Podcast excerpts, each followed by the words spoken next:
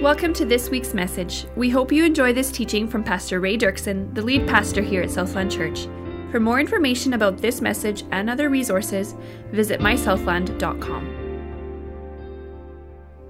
How many of you have already received partial or full answers to prayer this month already? Raise your hands. Wow, that's quite a few. That's fantastic. No show of hands on this question now. But how many of you have become tired and given up on praying because you pray and pray and pray and nothing changes? We're prone to get weary and give up on prayer and by extension God. Luke 18:1 says, "Then Jesus told his disciples a parable to show them that they should always pray and not give up." Why shouldn't they give up? Because God actually wants to answer prayer. The parable uh, that this is referring to, or that Jesus then told, is about a widow who sought justice from her adversary before an unjust judge. The unjust judge kept refusing her, but her persistence wore him down. So he reluctantly gave her the justice she had cried out so long for. Now, the point of the parable is not that God is reluctant to answer our prayers, not at all. In fact, it's the exact opposite. The point of the parable is this that God wants to answer your prayers. This parable contains the lesser to greater argument. You have to understand that. And I'll use that uh, phrase three times in the next few minutes. It, it, it has the lesser to greater argument. And that's the secret to unlocking the meaning of this parable. Uh, this parable contains that argument. So, if it's true that this unjust judge would grant a widow her request, not because he was just, but because he wanted to get rid of her, then how much more is it true you see, the lesser to the greater, that God, who is just, will grant you what you ask. That's the point. God wants to answer your prayers. In Luke chapter 11, we have the parable of the guest who arrived at his friend's house at midnight. You see the three different people, starting from the left, moving to the right.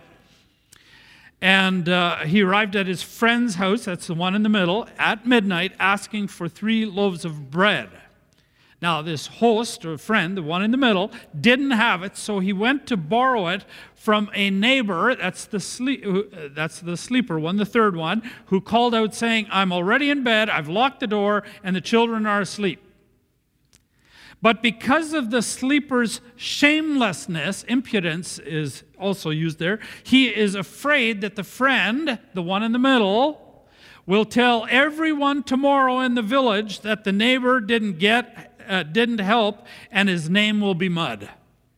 The sleeper is worried that by tomorrow, if he doesn't give, if he doesn't give the bread that was asked for by the host, the borrower, to give to the guest, then his name will be mud by next morning. So he gets up and reluctantly or begrudgingly gives the three loaves to the host borrower, the one in the middle, who gives it to the guest who came. This parable also uses the lesser to greater argument. If it is true that the shameless sleeping neighbor will get up and get the bread just to save face, lesser, then how much more will God, who loves you, grant you your requests? And we know it's true. I mean, we, can, uh, we, we feel that in our day to day life, this same parable. If, if uh, uh, somebody comes to my door right after the Thanksgiving food and clothing drive, and it's a stranger and they're trying to collect more things and i've just given a bunch of stuff to the food and clothing drive and now they come to the door and they're a stranger and they want something from me you know what i'll do i'll give it to them reluctantly they don't know it i smile and i put a few token things in their bags because i've already given a lot but i'm afraid that they might recognize who i am is it true Yes or no? Yes. But in the same scenario, if my little grandkids show up at my door and ask for the exact same thing, I will run and I will fill their bags to overflowing. Why? Because I love them. Is it true? Exact same thing. It's the parable all over again. These two uh, parables together are saying that you must believe that God wants to answer your prayers because He is just and because He loves you. But if that's true that He wants to answer my prayers, then why does He delay in answering my prayers? That's where people get hung up. They say, I've prayed and prayed and prayed, and this God who supposedly wants to answer my prayers actually delays in answering my prayers. Well, let's take a look at why he delays in answering prayers, and then we're going to come back to this right at the end of the message. First of all, he delays in answering our prayers because he's changing our desires. Marty and Andrea Gunter's testimony perfectly illustrated it, didn't it? Luke says that the disciples asked Jesus to teach them to pray in Luke chapter 11, verse 1. And in the next uh, 12 verses, Luke clearly compiled four messages of Jesus on prayer together and packaged them in a, we'd call them in a DVD series. uh, to put online. I mean, you got the, the first one is the model prayer for the disciples, you know, Our Father who art in heaven, hallowed be your name. The very next piece, immediately without any commentary, go, uh, records the parable about the guest who asked for the three loaves that we just referred to in verses 5 to 8. And then he included two poems back to back, immediately following after that and without commentary in between. Poem number one says, you know, asking you will receive, seeking you will find, knocking the door will be what? Open uh, to you. And then the next poem, and it continues, and then the next poem uh, uh, begins by saying, Which of you fathers, if your son asks for a fish, will give him a snake? You know, that whole piece, right? That is that whole that's the whole piece. The disciples ask for that. Jesus gives them the Lord's Prayer, but Luke includes these other teachings and he's crafting it together into a series on prayer by Jesus. And in the first part, the Lord's Prayer, Jesus began with two conditions. The first condition was this our Father who art in heaven, hallowed be your name. In other words, may your name be glorified in all that I do and all that we do. That's the first condition for prayer. And immediately follows the second one Your kingdom come, your will be done on earth as it is where? In heaven. Advancement of God's higher kingdom purposes is the other one.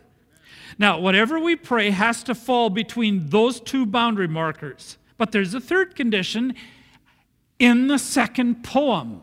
Okay, I mentioned those four things. The second poem, uh, and we'll take a look at it. And that's the third condition Luke chapter 11, 11 to 13. Which of you fathers, if your son asks for a fish, will give him a snake instead? Or if he asks for an egg, will give him a, a scorpion. If you then, though you are evil, know how to give good gifts to your children, though you are evil, notice that, you know how to give to your children. How much more, good gifts, how much more, there's the lesser to the greater argument again. How much more will your Father in heaven give the Holy Spirit to those who ask him? Now, fish and eggs were common foods in Palestine, while serpents and scorpions were regular hazards. The lesser to the greater argument here. If you sinful fathers wouldn't give bad gifts to your children, there's a third condition coming up here now. How much more will your heavenly Father not give bad gifts to you? In fact, he'll even give you his best gift, which is his Holy Spirit. That's what that, that whole thing is saying. So now you have three conditions for prayer. You have three boundary markers within which answered prayer has to fit.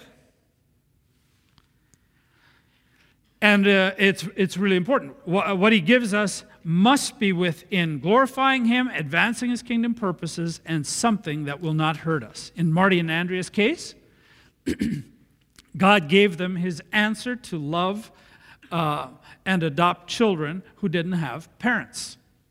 Why? Their story glorifies him because it reminds us that he adopted us too. Amen? All of us are adopted. Is that true? Yes. And so we're reminded to give him praise.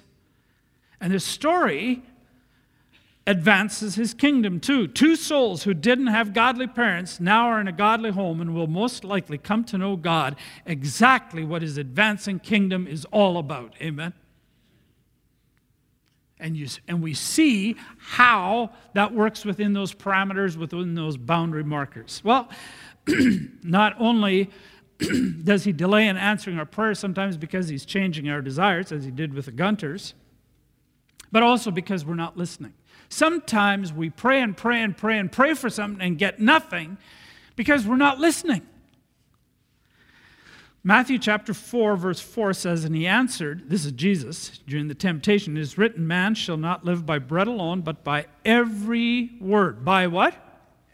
Every, word that comes from the mouth of God. Now, there's something fascinating here, but we have to look at the context first to see it. It says, Then Jesus was led up by the Spirit into the wilderness to be tempted by the devil. That's a very fascinating statement. And after fasting 40 days, 40 nights, he was hungry. And the tempter said, came and said to him, If you are the Son of God, command these stones to become loaves of bread. And then Jesus said, It is written, Man shall not live by bread alone, but by every word uh, that comes from the mouth of God. now, that's here's the context. Jesus was led by the Spirit into the wilderness by the Spirit to be tempted by the devil. We know that it was the Father's will for Jesus to be tempted by the devil, devil because the Spirit only does what he hears from the Father. Isn't it true? John chapter 16 says that when the Spirit of truth comes, he will not speak on his own authority, but whatever he hears, he will speak. The Father evidently wanted Jesus to fast 40 days to make the temptation that Satan would throw at Jesus very powerful. And after the 40th day, the tempter was let loose to tempt Jesus. And this is what he says If you're the Son of God, command the stones to become loaves of bread.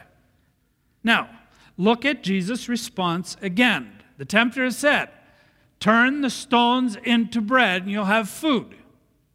Jesus responds, It's written, man shall not live by bread alone, but by every word that comes from the mouth of God. Several things stick out here that show us what Jesus was getting out uh, at. First, note the phrase every word. What does that mean? Every word. The devil tempted Jesus to turn stones into bread, and Jesus refused, saying that man must live by every word coming from the mouth of God. Had God written in the Old Testament scriptures somewhere that you were not allowed to turn stones into bread? Have you ever seen a commandment, thou shalt not turn stones into bread? No. So then, Jesus would not be violating what the written word said. True? If he wouldn't be violating what the written word said, then it must mean that Jesus would have been uh, violating the Father's spoken word to him communicated by the Spirit. In other words, then what Jesus was really referring to was something else that God had said other than what was just in the law or in the written scriptures. And that means whatever the Spirit was saying to him from the Father, that's what he was talking about. He was supposed to be living by and ministering by. And that understanding is undergirded by the second phrase. Note the phrase that comes. It is the present indicative, translated, that is continually coming. That is continually coming. In other words, the words from God are continually coming. They didn't just come one time and that's it. He's continually speaking to us. God is always talking with us. What he was saying, what Jesus was saying, is that the Spirit, in submission to the will of the Father, is leading us day by day, and we need to live by what he is telling us day by day. It's like when Donovan and I were having that conversation. And in the middle of the conversation, I wasn't terribly up for the idea of him going to Winnipeg. And in the middle of the conversation, the Holy Spirit said, Release him. That's what Jesus is talking about. You, are never going to find it in here, thou shalt release Donovan to go to Winnipeg. Is it true? It's true. And uh, in this case, the Father evidently did not want Jesus to be eating. The Spirit had led him to fast instead, and that's the point. And this is a point that the Western church has entirely missed. They always say that Jesus is saying we should be living by what the written word says. Well, yes, we should do that. But that's not all. We should also be living by what God is continually speaking to us personally by His Spirit, and the written word actually says that. Because Jesus' words are recorded there. And that may uh, not be written in God's written word, though it, uh, it won't ever contradict it. This is really practical. You're praying through your prayer and fasting cards but you have to listen to what the Spirit is saying about each one of them. You don't just go to your prayer and fasting card, and I was doing it uh, early this morning in the dark. I was going through the thing. It took me a long time to get through my prayer and fasting card. Because you don't just kind of rush through it and, oh, God, just uh, give us that uh, retreat and training center. Yes, and now number two, what was that again? Number two, oh, yeah, 120 pastors. Yes, God, and please give us 120 pastors out of 10 provinces by the end of the year. Okay, what's number three now? Uh, number three, yeah, we want to connect to Uganda. Yeah, that one too, God. And could we be out of debt by 2017? In fact, I'll pray that one twice. Could we be out of debt by the end of 2017? Maybe three times. And then number four, keep uh, the teachers and doctors safe, though I think I'll be okay. That's not what it's talking about.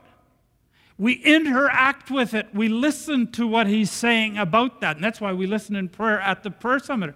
I had you listen about uh, one of them.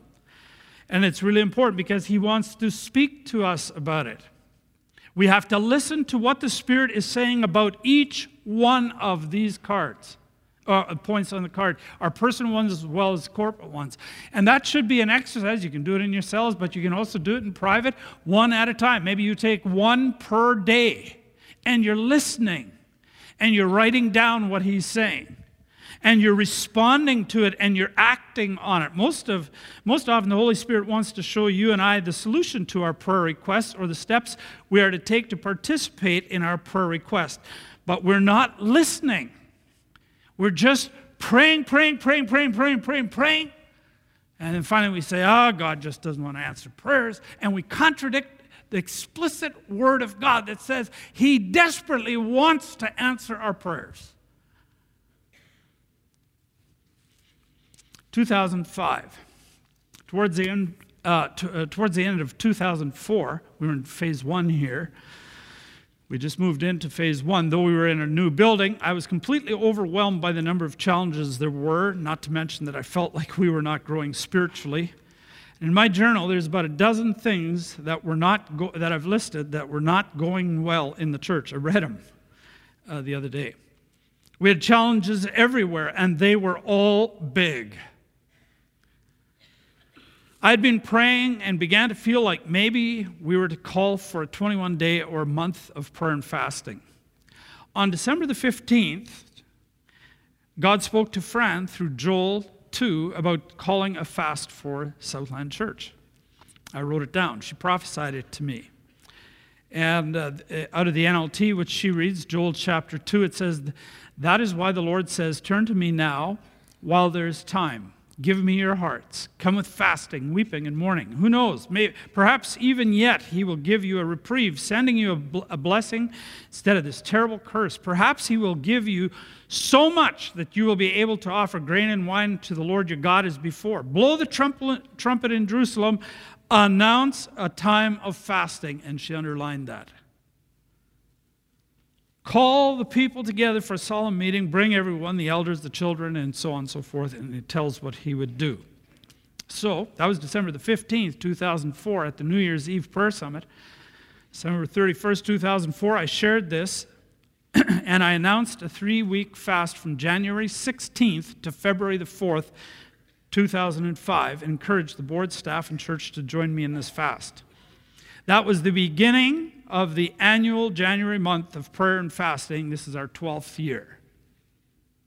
Note, nowhere in the Bible does it say, Thou shalt have an annual January month of prayer and fasting. Nowhere. But the Spirit spoke to both Fran and I separately. He led it, it was His idea. The last day of the fast was which again? February the 4th. Now, guess what happened on February the 4th? That Friday, February the 4th, we launched our first church wide set free retreat. We called them encounters in those days. And this is our 12th year of set free retreats. In 2001, the Holy Spirit had showed me some tools about how I could see people transformed in what we now call personal prayer ministry. I, uh, he showed me some of the tools. We've added to those tools uh, Stephen Four Winds, and so on and so forth. And then the Holy Spirit spoke to me to write up and launch a retreat now called the Set Free Retreat, as we would help many people at once. We could equip the people how to do it themselves, and we could duplicate it so that others could run the retreat too and thereby multiply it. Now, incidentally, it's done by many church renewal churches. But note, nowhere in the Bible does it say, Thou shalt have a set free retreat. Nowhere. But the Spirit did say that to me. So here I was overwhelmed, lots of problems in the church, lots of people problems in the church. I couldn't keep up with all the individual uh, sessions. And the Holy Spirit says to me, quit praying and get busy writing a retreat.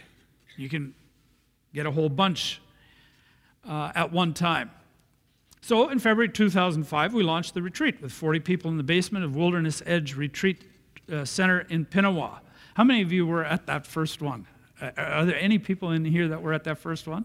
Okay, I see a few hands here there. It was 40. And we were in the basement. After lunch, Grace Hebert led us in worship, and while we were singing, the Holy Spirit suddenly spoke to me. I was standing at the back, uh, and this is what he said I want you to do a demonstration of inner healing.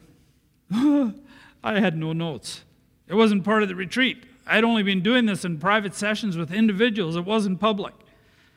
But I couldn't shake the Spirit's promptings, so I said, okay, though I didn't have a clue what I was going to do next. The singing finished much too soon, and it was time for me to go up. I was nervous as I walked up, not knowing what to do next. And when I reached the lectern, I turned around and my eyes met Al Hebert's eyes as he sat smiling up at me, and I knew instantly that he would be the demo. I don't know if he's in this service or the next one, but I leaned over and whispered, I'm going to do a demo. Would you mind being the guinea pig? He asked, What are you going to do? I said, I don't have time to explain. so he said, Okay, I'll do it. Demo number one. I said, Al, think of a fictitious problem you're having in your life, and I'll give you a couple of minutes to come up with one. And then I started to explain what I was going to do People had never heard of this before. And then I asked Al for his fictitious problem, and then he cooperated me to demonstrate how Jesus could take you back to a memory where Satan planted a lie in a hurtful event from which you were now, uh, out of which you were now acting. And I explained it to the people. Not one of them understood what I said. Uh, I don't think. And uh, I'm not sure that I explained it very well either. Uh, so when it was finished, uh, he and I kind of role played through the thing. And I thought, well, I don't think anybody really got this, so let's try another demo. And I'm thinking, God, why are we doing this?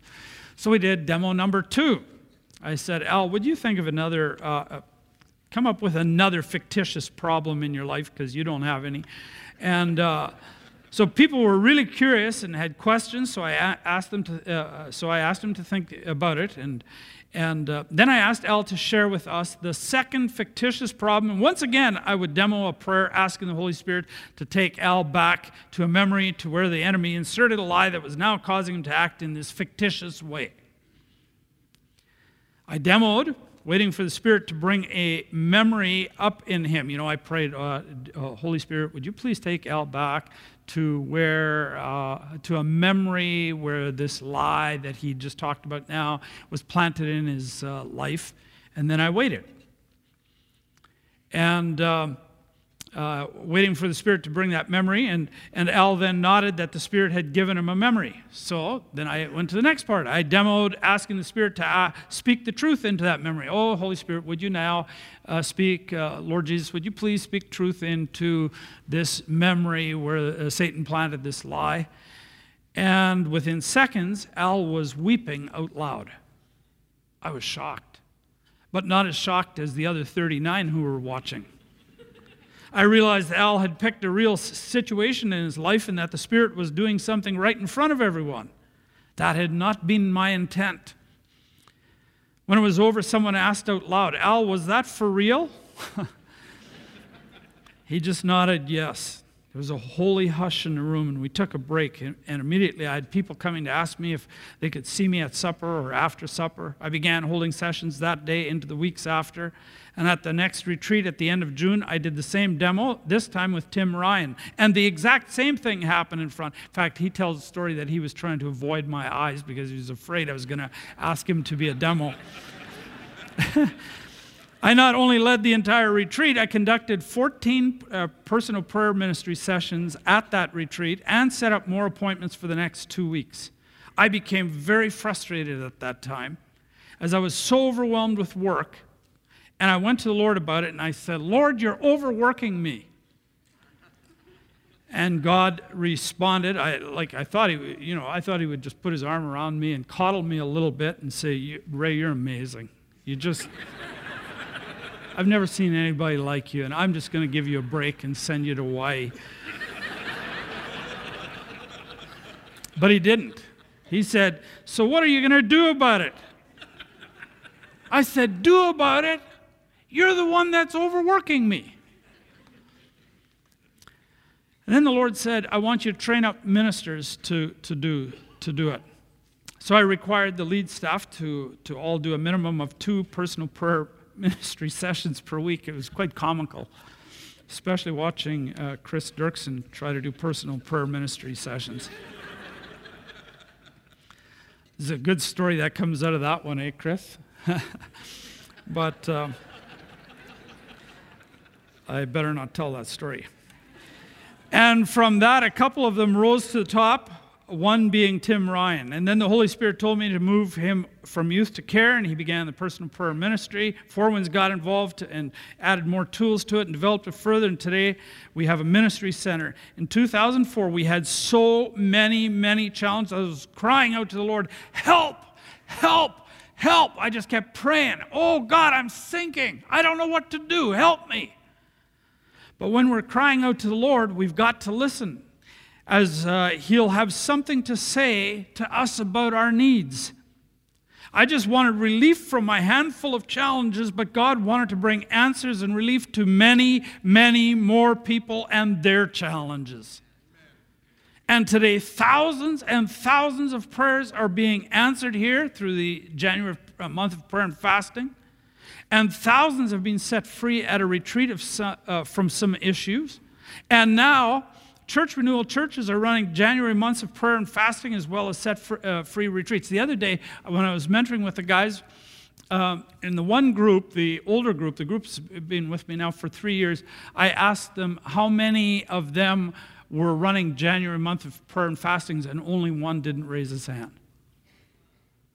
And then I asked them, How many of you do are, are running set free retreats? They're all running set free retreats. Is that incredible? All because when I was swamped and calling out for help, say, Oh God, please help me with my few little problems. But they were enough to swamp me. God said, If you listen to me, I'll not only solve your problems, I'll solve thousands more problems and not just at Southland, but beyond in many other churches. We have to listen. When we're crying out for help, we don't just we don't just cry out, "Oh God, please, please do something, do something." Oh, he never answers my prayer. We've got to stop and listen. That means we've got to, and you know why people sometimes don't stop and listen? It's because they won't take the time to be with God. It actually will cost you more time. You say, Well, I don't have time now. I'm so overwhelmed. That's exactly when you've got to spend time with God. There's a third reason uh, that some of our answers are, uh, you know, we pray and pray and he, he's delaying in his answer because he's working out many circumstances.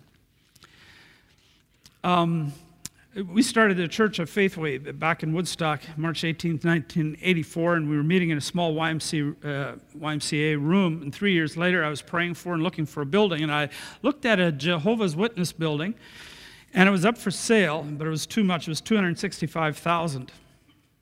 So we kept praying another year, and on August the 30th, 1988, another pastor suggested I call Lily Wong, a, a Christian real estate uh, agent attending his particular church, and she suggested the JW building, saying a deal had fallen through and the new price was now $179,000. But notice, I had to wait a year there. Then on Sunday, September the 4th, the church agreed to offer 175,000.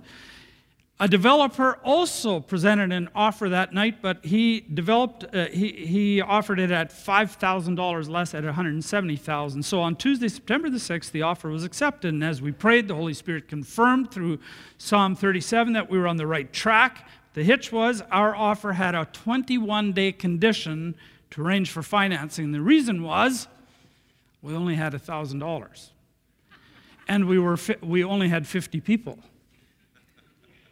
There were other obstacles. The denomination felt that I had just brought the church into had felt, felt that the Jehovah's Witness building was too, too close to a sister church.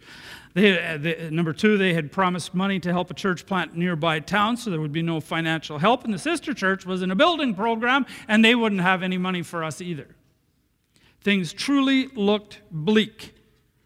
Then, nine days later, September the 15th, Lily Wong called to say that the developer who lost the bid was offering us $25,000 to back out of the deal. So I quickly did a calculation 25,000 plus one, that's 26,000. I thought, wow, we had one, now we got 26.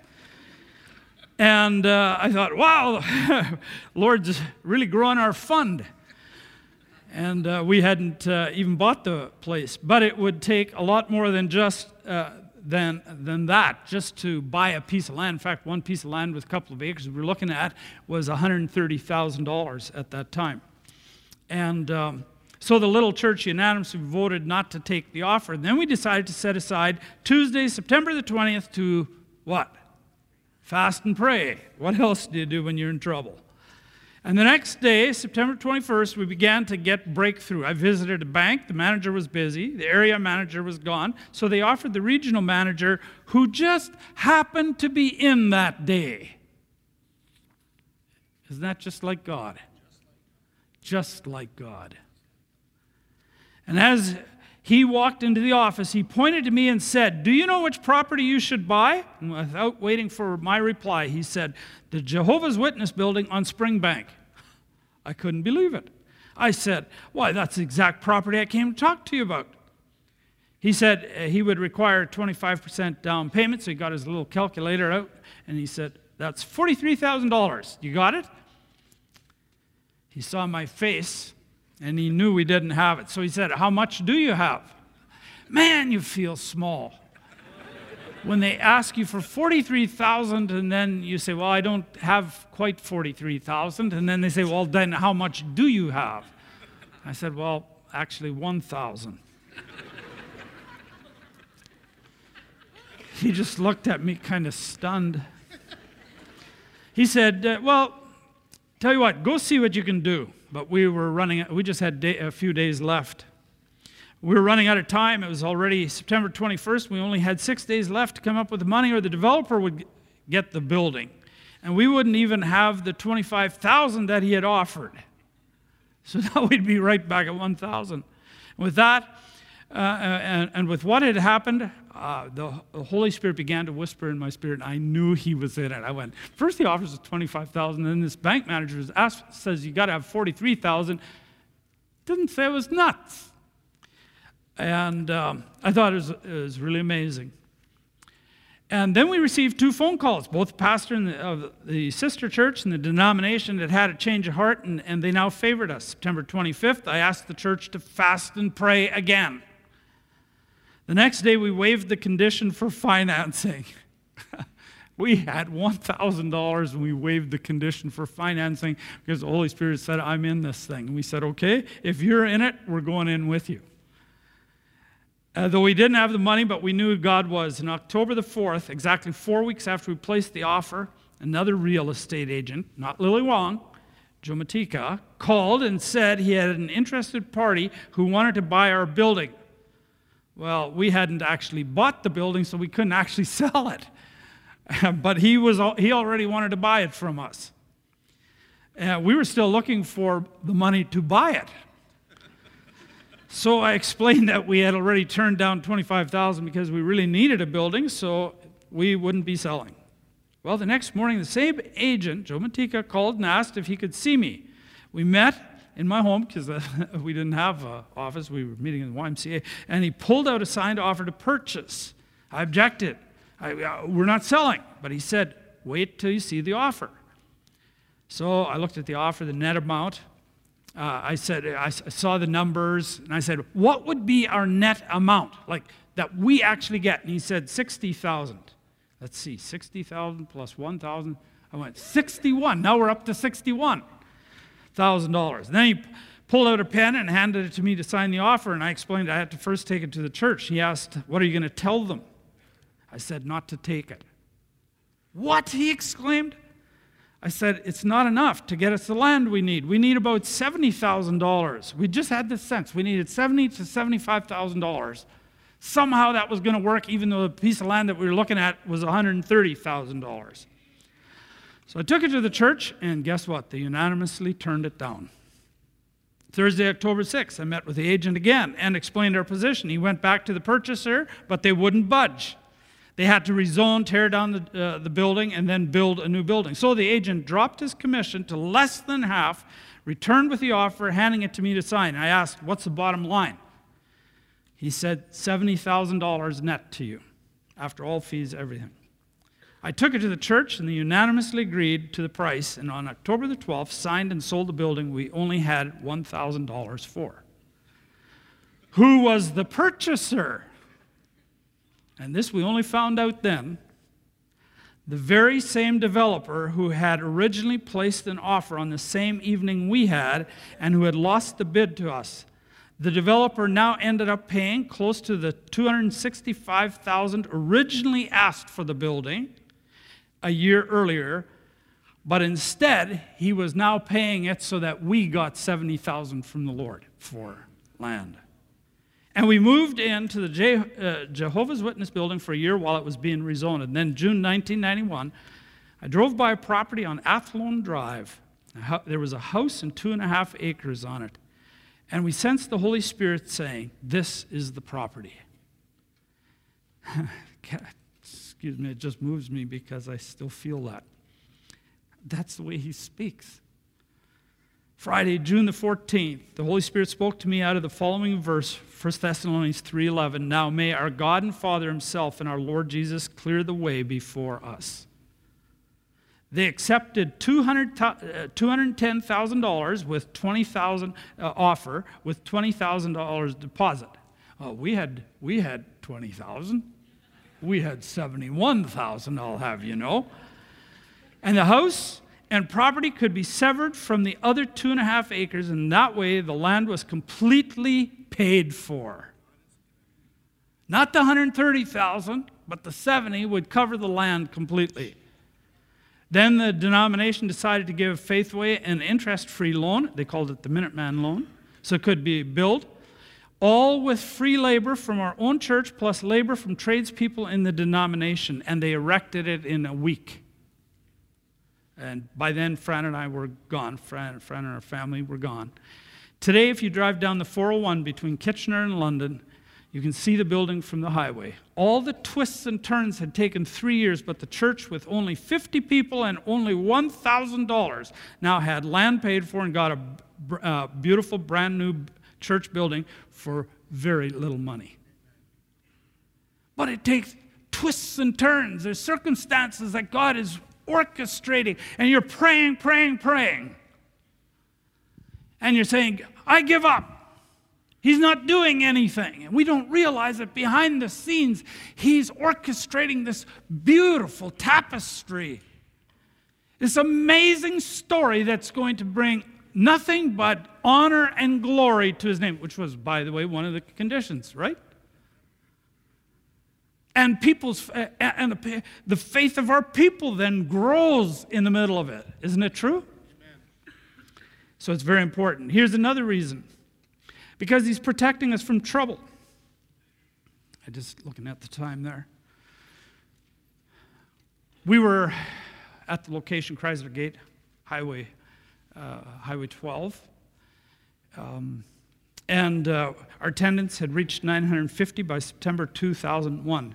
It had grown from about 150 to 950 in five and a half years, and we were crowded in three services in our 15,000 square foot building we were, but we were boxed in on our 1.7 acres, and needed more land and a bigger building. And so we were praying and praying. The prayer people were praying. Fran and I were praying. The board was praying. We're all praying. God, we need a building. What are we going to do? There were some services when I, when I would be speaking on the stage, there were people that they had this, this roll up I don't know what you call it, uh, you know, a partition there into the kitchen, and there were people sitting on the kitchen counter next to the sink. It was handy. You just drink water. and they were, uh, they were looking through that. We were praying for a piece of land. We heard that Steinbach Bible College was for sale because they wanted to purchase land and build a new building, so we offered them $2 million and then figured about another million dollars for renovations, and the offer was accepted. And by, but by June 2002, they reversed their decision to sell, and, uh, and so we had no other choice than to purchase land somewhere else and build. And uh, there, was, there was no hard feelings on that. We just said, hey, no problem. If you can't, that's, that's no problem.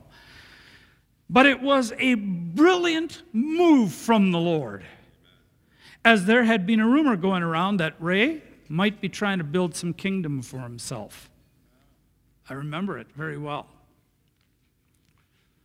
When they saw, those that were part of that rumor mill, that I, as well as the board, were perfectly content to purchase an old building and renovate the gym to be used as an auditorium, the rumor completely subsided. And it became clear what our true motives were and then we were free to go ahead and purchase the land in a swamp and build phase one. Is God good or is God good? Sometimes He's delaying your prayers because He doesn't want you to get hurt. That's condition number three. He's protecting you. Sometimes because He's merciful. Second Peter chapter 3 Verse 4 to 9 says, They will say, Where's his coming? He, he promised. Ever since our fathers died, everyone, everything goes on as it has since the beginning of creation. But do not forget this one thing the Lord is not slow in keeping his promises. Some understand slowness. He's patient with you, not wanting anyone to perish, but everyone to come to repentance. Those who are persecuted around the world, or those who are mistreated by family and colleagues, because of Jesus, wait for justice and cry out for justice. In fact, Revelation talks about it. Lord, when are you going to make things right? They cry out and they cry out and they cry out. And the reason he's slow or delays in his answers is because he's merciful, not wanting anyone to perish. Is that a good reason? Yes. It's part of advancing his kingdom. He wants the wicked to come to repentance. He's patient because he loves sinners and wants them to come to repentance. Many wicked do come to repentance. Isn't that uh, fantastic? Saul stood and watched as Stephen cried out to the Lord as they stoned him to death. And later, Saul encountered Jesus on the road to Damascus and was gloriously saved, and he, and, and he in turn led many to the Savior. Is it worth waiting? Are you glad that God sometimes delayed? Are you glad that He delayed to give you your just deserts? I'm glad that He did not pay me what I deserved. I'm really glad that He was merciful to me. And we, in turn, must be glad that He is merciful to others who need to turn to Christ. Here's another one because He won't violate a person's will to be saved. And um, I'm, uh, I'm running out of time here, so I'm just going to leave that one. In fact, uh, uh, he won't violate a person. There's many reasons why he delays. In fact, I'll, I'll give you just throw, I'll just throw a few on the screen because that's part of warfare. Boy, I'd like to talk about that one. Daniel, how he prayed and how the angel was fighting all the way. Because we're changed in his presence when we pray. We gain endurance and perseverance and patience and all those kinds of things.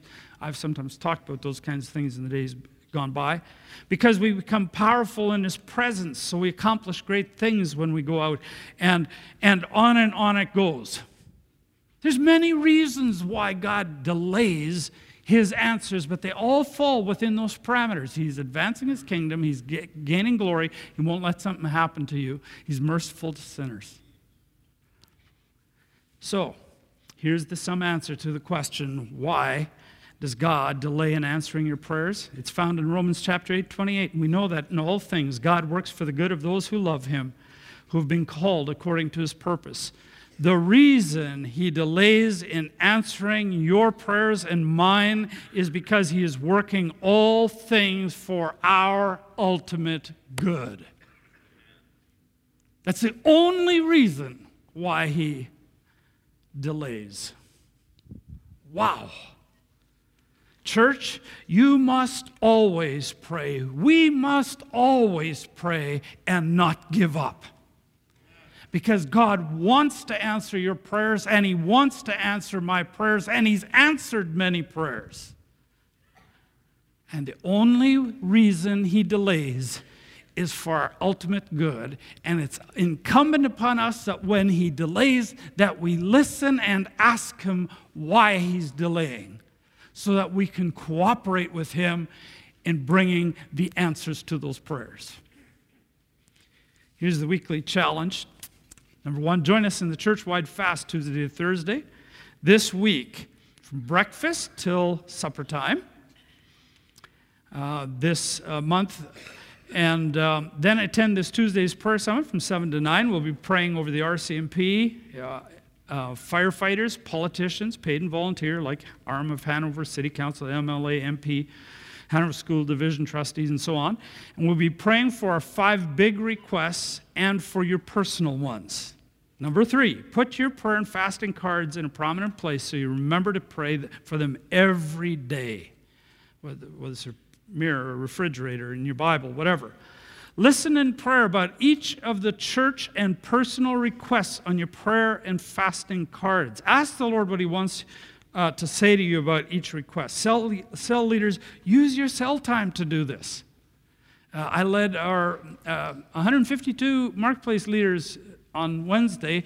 The Holy Spirit told me at 4 in the morning, He said, Put your lesson aside and just lead them in prayer. And all we did, we had a mini prayer summit at Marketplace leaders. And number five, ask the Holy Spirit to help organize your life in such a way that you can pray every day. Get up an hour or more before your kids, perhaps, or when they go to school, or when they go down for an afternoon nap, or on your lunch hour, or after your family goes to sleep, or whatever it is. Maybe you're here this morning and uh, the Holy Spirit's been speaking to you. You want to know Him. You don't know Him. Or maybe you have come with a really troubling issue. We've got a prayer room just out those double doors, right, right, right to your left there, or to your right. You go there. There's prayer te- there are prayer teams waiting to pray for you. Many have had answers to prayer when they've gone to the prayer room. Father, thank you for your challenge from your word. Thank you for the assurance that you hear our prayers. Thank you that you've heard many, many prayers. Thank you for showing us and teaching us why you delay so that we can cooperate with you rather than to give up. Oh God, I ask that you'd make Southland Church a powerful church of prayer. In Jesus' name, amen. Thank you for listening to this message from Southland Church. For more information or to download this and many other messages, please visit us at mysouthland.com.